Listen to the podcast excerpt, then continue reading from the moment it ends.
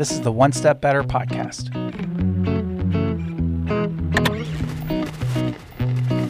Helping small businesses make wins each and every week.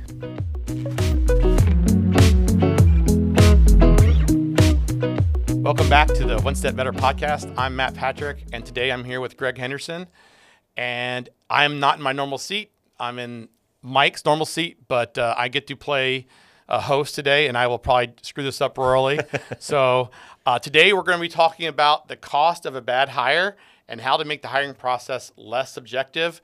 We're going to go into some details about our hiring processes, what's worked well for us, what hasn't, and then how do we establish some of the rhythms we think as far as uh, creating our scorecard on how to best start the process of getting to an objective process with our hiring today. Sounds good. So before we do that, always got to do the fun question, and this is my favorite part usually of the podcast. Sure. Um, so, what was your first ever job?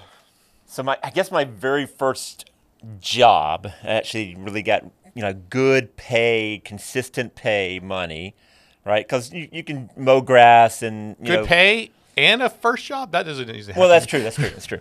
Um, I I guess I would have to go back to I clerked or kind of was a um, a clerk for my mom's interstate billing service in the summertime. Um, so I mean, I had you know had to walk in and clock in and clock in clock Oh, out yeah. for, for lunch and everything, and I was responsible for faxing. Uh, for filing, uh, for filing the invoices by um, purchase order number Yeah. and making sure that they hit the right file and all that. So How old were you? I was 16. First job, first paycheck. Remember? Do you remember your first paycheck with like real money or like a paycheck? I don't. I Yeah. remember. I remember getting a pay stub. Thought that was really cool. So my girls right now. So Mallory worked for us last summer and the summer before that actually. But my girls right now are working fast food jobs. Mm-hmm. So they both are working at Sonic, the same Sonic. Um, they do not have direct deposit there, and they have a live paper check, and it is. The first one's always amazing. You're like, who's FICA and how come he has my money? but they they love the, you know they're starting to physically see the tangible part of it between their check and their That's right. and uh, working, which is great. Um, my first job that I worked for my dad when I was young, like 12, 13 years old. I remember getting a real check and going to the bank, and I think I, we just cashed it. Then I don't think I had a bank account at that point. My first job, not for my dad, um, I worked at a soap factory. They bottled soap. They didn't make the soap. They, I, I'm assuming they were a wholesaler of soap, and they got soap brought in, and we filled up bottles, and cased them, and Wow. packaged them. I quickly realized that mass production was not for me. so I worked there for like three or four months one summer. I think I was probably 15, 16 What did you old. do? Did you have to like I screw the bottled, cap I on? bottled the soap up and put it in a box, and then I got to learn how to use a tape machine at the time. I was like 15. What a boring job! What a boring job. Um, and then the next summer, I was smart enough to. I ended up being a camp counselor, which is a super fun. If you're 16, 17, 18 year old, go be a camp counselor somewhere. It's the best job. You basically get to beat up on 10 year old little kids Yeah. and throw dodgeballs at them and stuff. It was super fun. That was my first job. Um, uh, and then in college, I worked a bunch of odd jobs. But yeah, my first fun job that wasn't for my parents or from my parents' friends was as a camp counselor. And I did that for three years. wow. Yeah. So, Greg, do you remember like the first interview you ever had? Um, it wasn't for my first job. Yeah. Um, my mom didn't own the the, the company, but I just. but you were self hired. I was self hired. He's right? going to come Yeah, work he's here. like, hey, I've got somebody that's gonna help us out for the summer. I, I got to have something to do with this kid, and he's he, he'll do something around Right, here. right. Just pay a minimum wage, we're good. Um, and I think I was paid Yeah. minimum wage. Exactly. Um, and I thought it was just. it's great. I'm rich. I was like, this is the greatest job ever. Five bucks an hour. Sit Three, down three thirty-five or whatever. right? Five bucks. I wasn't hour. in the hot sun pulling weeds. There's not much I like it. But anyway, uh, so the very first interview I remember was I did four years in the Army and actually did a break in service and interviewed for a life insurance salesman job where it is a it is a home based before direct I mean before you could uh, you know electronic transfer your funds to the insurance company Yeah. we would walk to your house every month and collect Wow. because our How old are you? No, just kidding. Yeah, no, don't, right. don't answer that question. um, so our our process was, hey, if I'm in the door, I'm already halfway there, and I can write you some more. yeah, that's right. That's So- right. Yeah. But that was my very I, First, first time I remember actually interviewing for a job was was there. I was 21. I interview. I waited tables and bartended through college, and I interviewed at Applebee's when I was here in. Actually, I guess that's not true. Or Charlie's, which would have been my first one in, in Montgomery, Alabama, when I was an undergrad, and uh, I got the job. I showed up for the interview on time, so I think that was pretty much the requirement at the time. um, Here's the here's a mirror. Can yeah, you make it? You're hired. No, that's a little different. I mean, but yeah, pretty much. Um, so my opposite of that, do you remember the first interview you gave? You had to do for somebody, and how little training you had when you did. it? Oh my gosh, I was horrible at it um, because I you didn't have to interview in, in the army. And my very last position before I retired, I was in charge of more of a civilian population than soldier population. And so we were hiring civilians. And so the very first day I walk in and I've got these tons of resumes, you know, that you're, you're scouring through and I have no idea what I'm looking for. Um, but thank goodness the RATS, if you will, Yeah. kind of racked and stacked the top 10. So I didn't have to worry about What's that. R A T C S L R, excuse me, R, O U R, A T S, our OU. applicant tracking system. Gotcha, gotcha. Oh, On the hour. government side was a little I thought bit you were giving me than- another little government No, acronym. no, I don't no, know what no. an R O U T L M N L P is. Um, and so because they, they, they identified the top 10, then we only had to interview the, the 10. And I remember walking in and I had this great expectation of being so confident that I would know one of these 10 that I was going to hire. I was like, this is, I got this. I like this person. I like Yeah. this person. And the like very the- first lady who walks in is 10 minutes late and has a tongue ring in.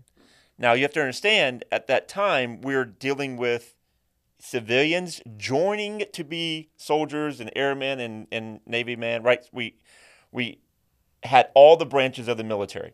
And so you tongue rings weren't a very popular thing. you can't right so i don't need that image and so mm-hmm. my bias was just she hit it right off the bat mm-hmm. Yep. and i gave her bad marks and thank goodness And i had hired, somebody absolutely hired her. well thank goodness i had somebody beside me who's been the job a lot longer than me who said hey sir that's she's probably a, a good candidate let's get away from that and, and focus on the job related activities Yeah. Yeah. So I, I think of the same thing. So I I uh, was involved in the interviewing process when I was at um, Andersen at Deloitte, um, recruiting on campuses for new hires, but also as part of uh, hire recruiting. At, at one point, as I as I moved up, I had was given zero training other than here's the questions you need to ask, and it really was no no. This is the order in which you ask them, and here's what you ask them. And then when they answer the question, you write it down. And then when you're done, you give it to the recruiter. Right. You don't have any think or thought process into it. we created already- our own questions Yeah, they'd already filtered it out. And I think I may have asked three or four on that list of 40 questions they were supposed to ask. And I was going, I don't think I did very good. They're a great person. I think they're awesome. I'm like, yeah, you, you- okay. So uh, I, I just was blown away by how much I let subjectiveness turn into uh, my process. And for years, you know, and, and sometimes your subjectiveness and your gut works out and sometimes it doesn't. But it's as we've grown, it's been really hard uh, for us to put multiple people through the interviewing process with our team. So, because who's available that day, what questions are we going to ask, what are we trying to search for, and so today we're going to talk through the idea of how do we make our hiring process, uh, hiring processes less subjective.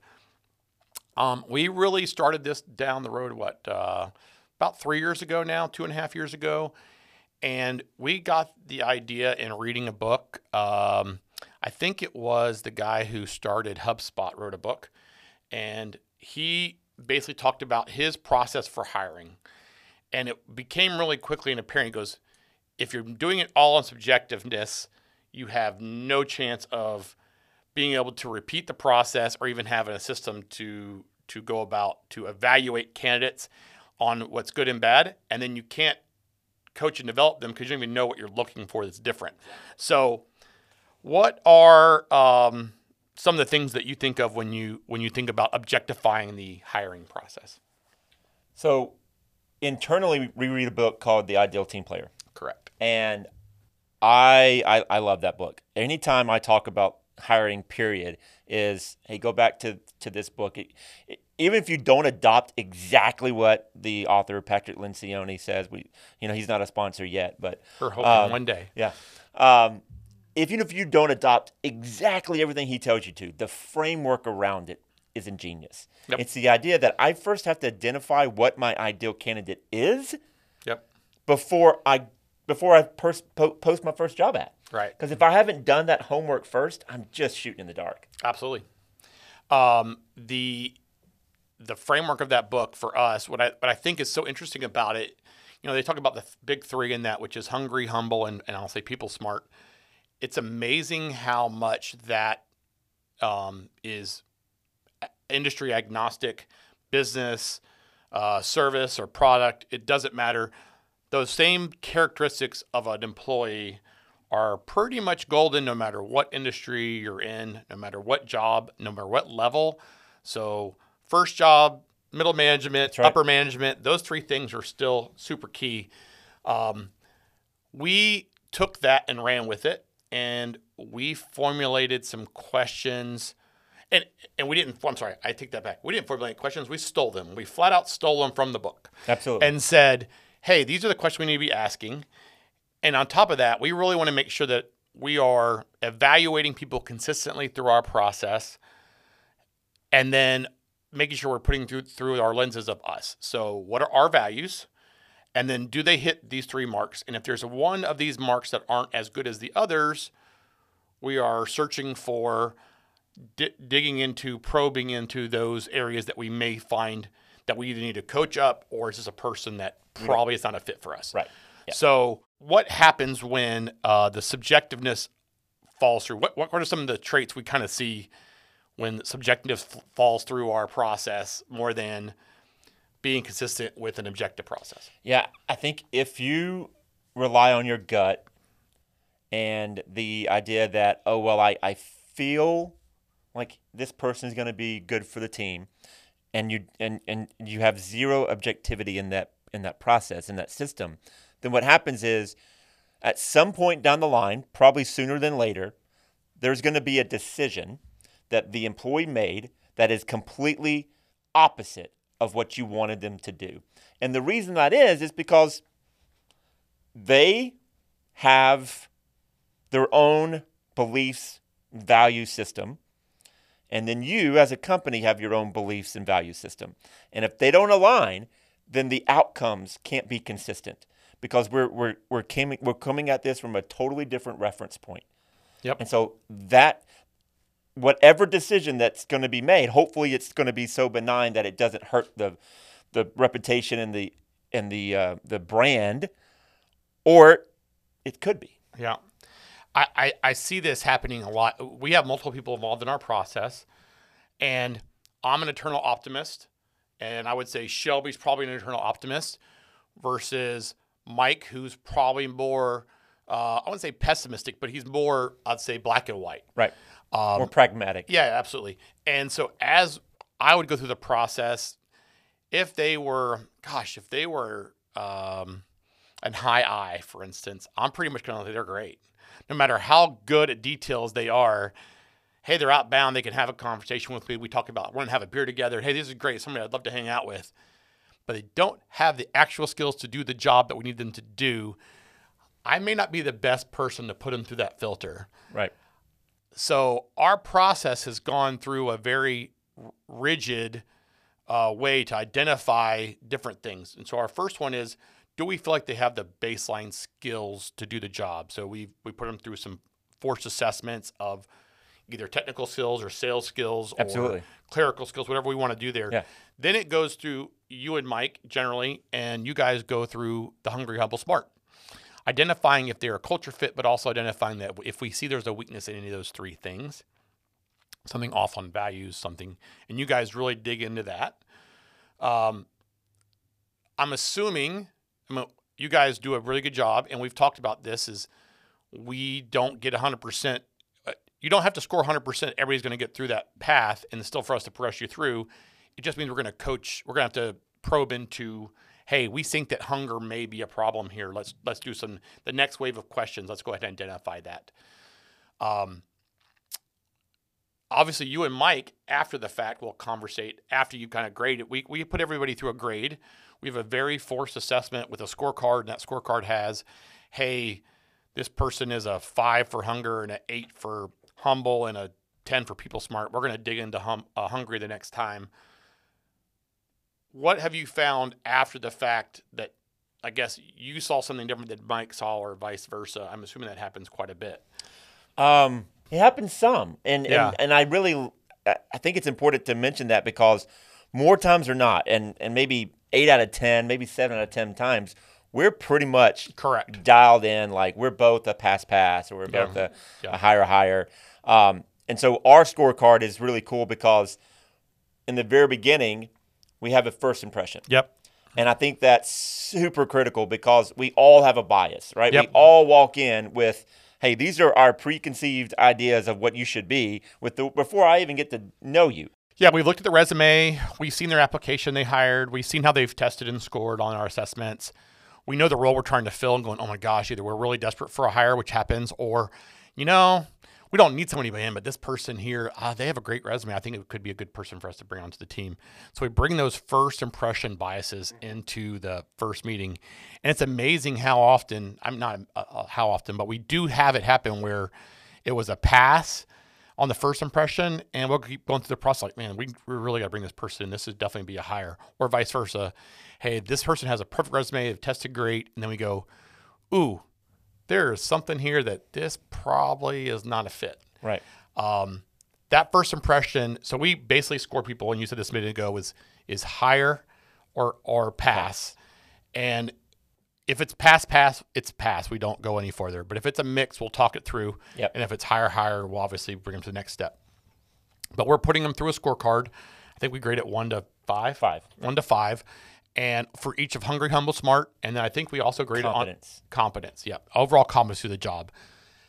That allows us to really make sure we have a consistent methodology. In our world, we also want consistent people interviewing as much as possible. And so you and Mike are pretty much consistently doing that interview at that step. Right. And then the team leader is doing the next step, uh, which is, hey, here's what we see. We try not to bring any pre biases into that. Uh, I don't look at y'all's um, scorecard until after I've interviewed. Right. And I don't think they do as well, but that's each individual person. But once again, we're going through the I think there's a hunger problem here, or I think there's a I want to dig more into this issue, or hey, are we sure they're do they have the background we need them to have do this job? Do they have any success in sales or whatever it was? I would be remiss if I don't talk about that first step after the initial assessment is that phone interview. Yeah. I think we clean up a lot of the stuff that Mike and I see because Caitlin does such an excellent job. Yeah, she is excellent about at it. that- at that she first- does a great job of it's very black and white for her, which is what we want in that role. She's got a pretty big funnel. We don't want her to turn the whole funnel off, but if there is major deficiencies, hey, you no showed our first appointment and you didn't call us, you're not going to get a call back. You're not going to get a call back. hey, you did 20 minutes beforehand say I'm having technical issues getting in and I'm calling calling you and blah, blah. Yeah, that's perfectly fine. How would you communicate if that person was in your team and they couldn't get on internet? It happens. And it's a real life thing. Communicate um, how they are responsive. Did they prepare for the interview? Do they know anything about us? Is it, are we just one of many spammed applications they filed, or are we one of the job they really, really want? Yeah. That is a critical step in us filtering through. For some roles, we get hundreds and hundreds of resumes, and for some roles, we get almost none. Right. And uh, it's important for us to put that through a filter before we get to you guys. A, for your own time sanity's sake, but also there's no reason to bring somebody on through you guys if if they can't show up on time. Right. Like it's just little stuff like that would bother Yeah, I call it the should, right? Mm-hmm. Can you answer the should questions correctly?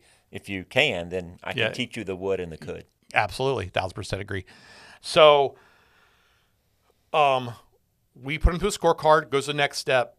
That goes through a pass higher as well. Same kind of scorecard. From there, it's going um, generally to me, or depending on the role, sometimes it goes back through Mike or another team leader, or depends on what's going on there. But most of the time at that point, we're all in agreement we want to hire. I'm going through, I put them through a, a pace, which is I try to get them in an informal setting, either a lunch or a coffee or breakfast or something. I want to see them in a natural environment. I'm really doing most of mine is just fit. Is this person someone who needs to be a part of our team? I've already measured confidence. I've already measured hungry, humble, smart. If somebody tells me I think there's a hunger problem, I'm going to ask a couple questions. Sure. But for the most part, mine is fit, fit, fit. Do you have um, ultimate veto power? I do have ultimate veto power. I very, very, very rarely use it. If it got to me and everybody's all higher, I will play devil's advocate in my conversations with them about why we shouldn't bring this person on or why we should or whatever. But I, if everybody's on board, I'll go with it. If I see a major critical flaw or something comes up or uh, let's say it's even it could be compensation at that point. Hey, look, hey, well, this is the role for the job, and they're looking for compensation which is way above our ability to pay them. We're going to have some very frank and open conversation with that candidate and going, hey, look, you're coming into a role that you're going to take a 40% pay cut on versus what you're making now or what your expectations are. How do we get to here? with I, am not going to just hire you because you want a job, and, and in a month from now you go, man, I really can't afford to work here. Well, that doesn't help me or you, because as we talked about today, the cost of a bad hire is a lot worse than the cost of a good hire. This episode of One Step Better is brought to you by Works, a team of payroll and HR experts who help businesses with outsourced HR, payroll, and human capital management solutions. Works is software and service, combining awesome people with the best technology to help you and your team get one step better every day. Check out our website, works.com, to explore more employer resources. So, what are some of the consequences of a bad hire, you think? Yeah, so I think there's a ton that you can actually hit. You can actually hit, you know, lower the morale of the team if you hire a bad hire. Um, the productivity goes just screeching to a halt. Mm-hmm. Um, and then it's it's also the the monetary cost, right? So I think there's a there's a monetary value that you can play that you can place on a on a bad hire. If you look at you know if you Google bad hire right now, you'll see this statistic of it's going to cost you thirty percent of their annual salary. But yeah. what does that really mean? Yeah. Um, and so I think there's a lot of, of other factors that we don't sometimes consider is the cost of the person who's recruiting how many hours they take in recruiting that single person, how many hours did it take to interview and go through that whole process. One per one, you know, one person. Now, if you have multiple people down the line, gosh. Yep. And then your turnover rate is is what is is that number, and then you multiply whatever that number is by your turnover rate. And so, if you have hundred people and you lose ten, oh yeah, uh, that number is staggering to me. I think there's a, the non-calculable numbers, right? So I think about the stress induced in the internal conversation you have of over having to manage an employee who's not performing. The stress you live in your life when you have to make a tough decision with an employee who, man, you really like them and they're not going to ever perform in this job. Right. The stress you do when you have the, oh my God, did they do the work I needed to do or not? I'm relying on them to get this job done. And now I've most of the time, most small businesses have a limited budget. So I've turned off my funnel to replace them already because I've now found somebody. But the reality of it is now that's a longer delay before I find them again, that actual person I need. Yeah. yeah. And like you said, a lot of cases, two horses pulling in the same direction are more efficient than one. But if two horses are pulling in opposite directions, then I'm not more efficient. In which right. case, usually with a bad hire, you've let somebody pull you in a direction that you shouldn't be going. Either they're causing a bunch of stress in the office with, um, if, if it's if it's physical ability to do the job, then you're having to overmanage them. If it's mental or emotional stress and management of having to do the job, which means they are not fitting in culture wise, or you've let crazy in the building, or you've had issues with drama that you don't want to deal with as an owner or as a leader, man, those things just they you bring all that stuff home and now you're working instead of working eight hours you're really working 24 hours because you're spending 16 hours thinking about the problems you're having in your business that bad hire creates so much stress. And it's not even the dollars. It is the dollars, but at the end of the day, it's really not the dollars. It's the mental stress that just, I think it, that's the hardest Right. part. But if you have zero margin, Yeah. then Physical dollars then matter too. dollars. Absolutely I mean, if matter. you have zero margin, you're expecting this hire to, to just increase everything, Yep. and then they just don't. Um, the the book um, uh, "Delivering Happiness" by Tony Hsieh has a great quote saying, "One equals three in his world. yeah. One excellent hire equals three people's job, At least. At least." Mm-hmm. Well, you can flip it on its head and do the same thing as a bad hire Four takes bad hires. people, Four bad hire equals 45 people. right or three people to do one job because Yes. now you're over managing or you're under managing and it's just horrible so you're you're completely killing your team's efficiency and productivity when you hire bad Yeah. you're also killing the morale because now because I have to fire you now everyone's thinking well crap Why haven't you done it? What? Well, as an owner, I'll tell you the stress I feel is, oh my gosh, I let this person into our into our ecosystem, and now everybody's going, how did he let this person come in here? This person is a train wreck. And then you have, and I have to hear it every time we have a social outing after the fact of why did we let X person come into our building? And I'm like, I don't know. I was optimistic and I was desperate and they could fog a mirror or like I know for restaurant owners that we do a lot of work with it's I need somebody to cook today and I don't have anybody and so I need more people to work the shifts we have. That is a really hard position to be in, but at the same time, man, let's don't get to that spot. How do we keep recruiting? right you know, we've we talk about this with our clients a lot. You know, bad clients drive out good clients. Bad employees drive out good employees. Stressful, cancer type people Whatever in you your 'em, organization, yeah. they cause stress, and good people go, I don't deal with this crap.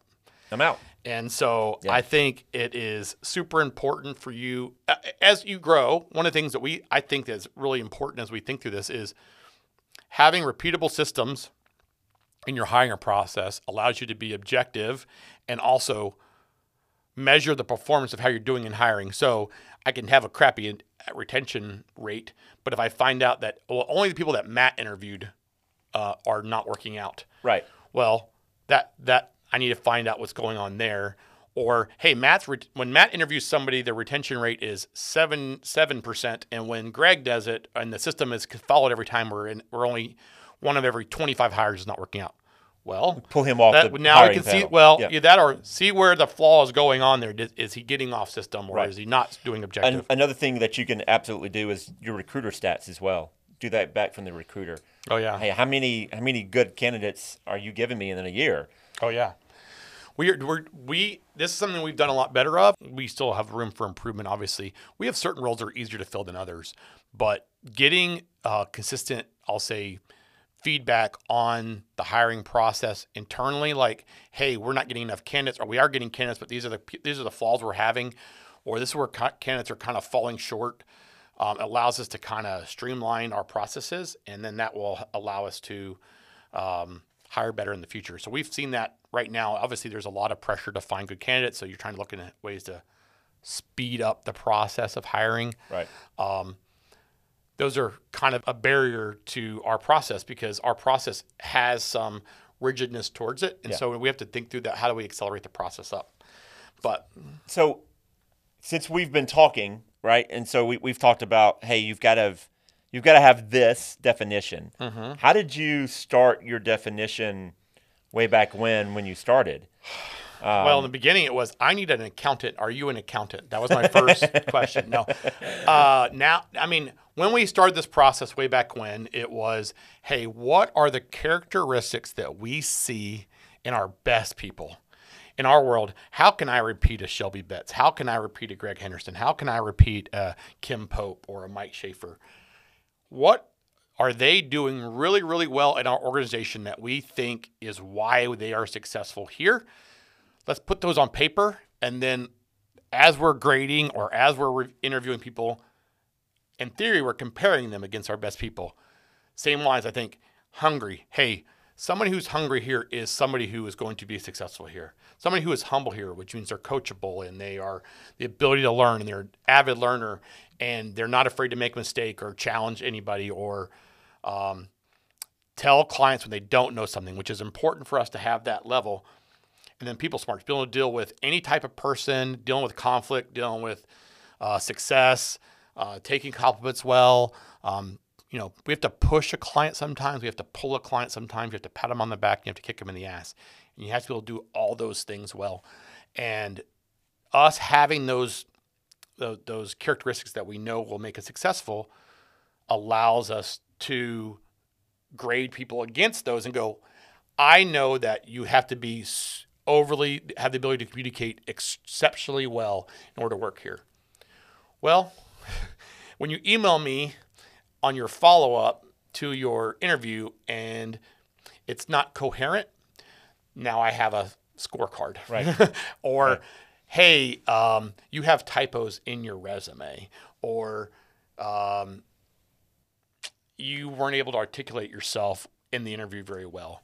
Those are all things that we're going to be able to identify. I, so I, it's fun going through this a little bit on the on the backside to you know try to to teach this to a new client. And what I told him was, while you're going through the interview process, the things that, that are really noteworthy, you write down. And he, he kind of challenged me on that and said, What do you mean? I said, Well, if your scorecard says one to five, guess what? Ones are really noteworthy. yeah. that sucked, right? Why did you say that? Right. Fives are also noteworthy. Yep. If they're kind of in the middle, they're not really noteworthy, so they're just kind of average. Yeah. I said if you kind of look at it's that, extremes, right? Yeah, and but you get it real, real quick. Hey, you know, I put myself through in my world. I think of myself. I put myself through. Uh, uh, candidate we've had recently is like I put myself through school. I um, had this, this, and this happen to me personally, and here's what I've overcome. And you know, I went back to school at 22 and ended up getting my master's at 24 and I've still worked a full-time job. And I go, hmm, this person has figured some stuff out. They're hungry. They want to go, they want to keep getting better. That's something I start to, hey, there's some stuff there. That's right. Hey, uh, yeah, um, my last boss sucked and the boss before that sucked and my job is terrible. And this isn't. Yeah, and yeah, you know I'm they wanted me to work sixty hours a week. I mean, like, what's the work life balance like? I mean, I, I, you know, how much PTO do we have? And I, and I get all those things are super important, but if you're asking me that in in my interview, that's probably not something I'm thinking. Yeah, that's what I want to do is give you a bunch of PTO. I mean, I do want to give you a bunch of PTO, but I also want you to go. How do I learn more at this organization? Where, where's my path? You know, I expect people to have work life balance, but I don't have that conversation really in an interview. I just don't. I don't know if that's the right way to think of it, but that's true. Man, I'm, I'm telling you, Mike and I have been in interviews, and we asked that question. Hey, how did you prepare for this interview? And believe it or not, some people are super honest. I just applied they, online. They say I did not. I like to go in fresh. And I'm like, well, that's that's noteworthy. Yeah. okay, and that so the follow up question is why? Why do you like to go in fresh? That's right. And they may well. I don't want any like if they've thought it through. Maybe I start to have another. I part but but like smartness. hey. Yep. Yeah, but I go, yep. well, I applied for 40 places and I have six interviews today, and you know it all yep. work out. Right. Okay. okay. all right. You're super unhungry. That's right. I, I, I don't really need a job right now. I'm independently wealthy, and I don't want right. to really care about working that much. Uh, probably not the best answer. Right. So, if you were going to start somewhere, where do you start? So, you, as an owner, you look at yourself. You look in the mirror and you say, what am do I really care about? There's your personal values, your personal belief system is going to represent what the company is that you own. Yep. And so that has to align from the beginning. And so I would start there. And then the, the cool thing is, is once you start having your core values, then you start realizing that there's some values that you hire for, and there's values that you fire for, and yep. there's values that you develop for. And so I think once you have that kind of base first, that core values first, then you can figure out the the rest. Yep, agree, thousand percent. So your values turn into your scorecard. Your uh, characteristics of your best employees create your scorecard, and then you want to think through questions that uh, align with those and ways you can identify uh, problem areas in those those ways. Yep and then you can start grading yourself against that scorecard. Right. And the, the, the neat thing is Google reviews, testimonials from your clients, testimonials from your customers. Do they align with the values that you think is super cool for this company to have? If they're not, then you need to reassess. Maybe we're off a yep. little bit. Mm-hmm. But normally you'll see those testimonials and the Google reviews solidify the values that you should have that may already be there that you haven't just taken the time and written, Yep. written them down. thousand percent agree. The part for me that is intriguing about this is the stress you're bringing on when you have a person who's not going to work out for you, and you can identify it. The sooner you can identify it, the better. And if you've let crazy in the building, um, that stress is going to permeate throughout the whole organization, and so that bad hire is not just a you know, a financial bad hire. It's a culture bad hire. It's a stress bad hire. It's a mic. You have to overmanage people that um, aren't performing. That is something that is uh, super draining on everybody, both all employees of your team, all your leaders, you as an owner. So it's imperative that you keep your uh, hiring processes as consistent and as tight as possible to make sure you're bringing the best people onto your organization. Thanks for listening to the One Step Better podcast. We really appreciate you taking time out of your day to listen to us. We'd really appreciate it if you would take some time to rate us five stars on your podcast player of choice and make sure that you subscribe to our YouTube channel so that you never miss out on another episode. Thanks and have a great day.